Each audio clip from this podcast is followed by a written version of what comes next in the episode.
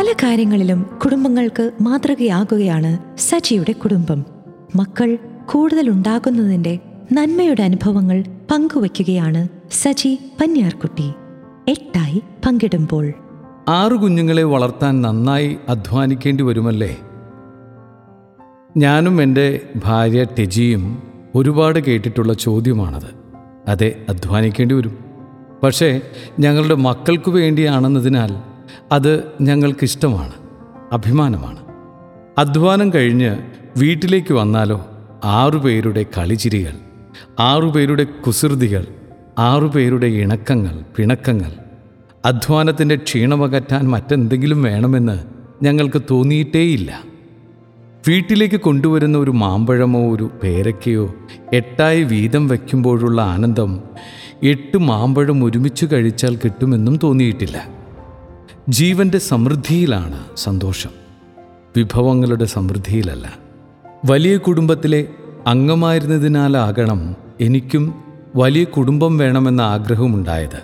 എന്നാൽ എന്റെയും ടെജിയുടെയും ആഗ്രഹത്തിനപ്പുറത്ത് ദൈവത്തിന്റെ ആഗ്രഹമാണ് ഞങ്ങളുടെ ആറ് കുഞ്ഞുങ്ങളെന്നാണ് എന്റെ വിശ്വാസം. ദൈവത്തിന്റെ സമ്മാനങ്ങൾ വേണ്ടെന്ന് വയ്ക്കാൻ നമുക്ക് എങ്ങനെ കഴിയും?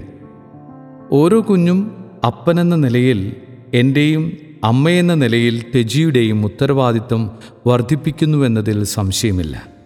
ഞങ്ങൾ കൂടുതൽ അധ്വാനിക്കേണ്ടി വരും. കൂടുതൽ കരുതൽ നൽകേണ്ടി വരും. സാമ്പത്തിക പരാധീനതകൾക്കും ആരോഗ്യ പ്രശ്നങ്ങൾക്കും അപ്പുറം ദൈവപരിപാലനയിൽ ആശ്രയിച്ചാൽ കുഞ്ഞുങ്ങൾ ഒരിക്കലും ഭാരമായി തോന്നില്ല എന്നതാണ് ഞങ്ങളുടെ അനുഭവം.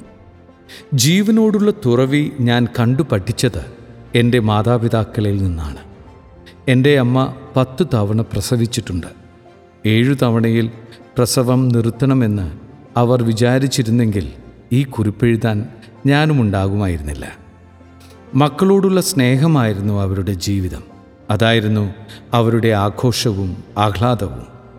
മൂത്ത മകളും അമ്മയും ഒരേ സമയം പ്രസവിച്ചു കിടന്ന ചരിത്രമാണ് എന്റെ കുടുംബത്തിനുള്ളത്.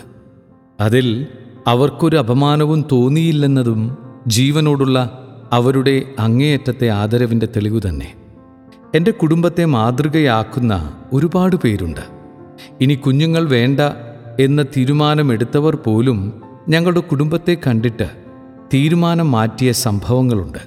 ഓരോ വ്യക്തിയും ദൈവത്തിന്റെ ആഗ്രഹമാണെന്നാണ് എന്റെ ഉറച്ച വിശ്വാസം. ആരും ഇവിടെ അബദ്ധത്തിൽ ജനിക്കുന്നില്ല.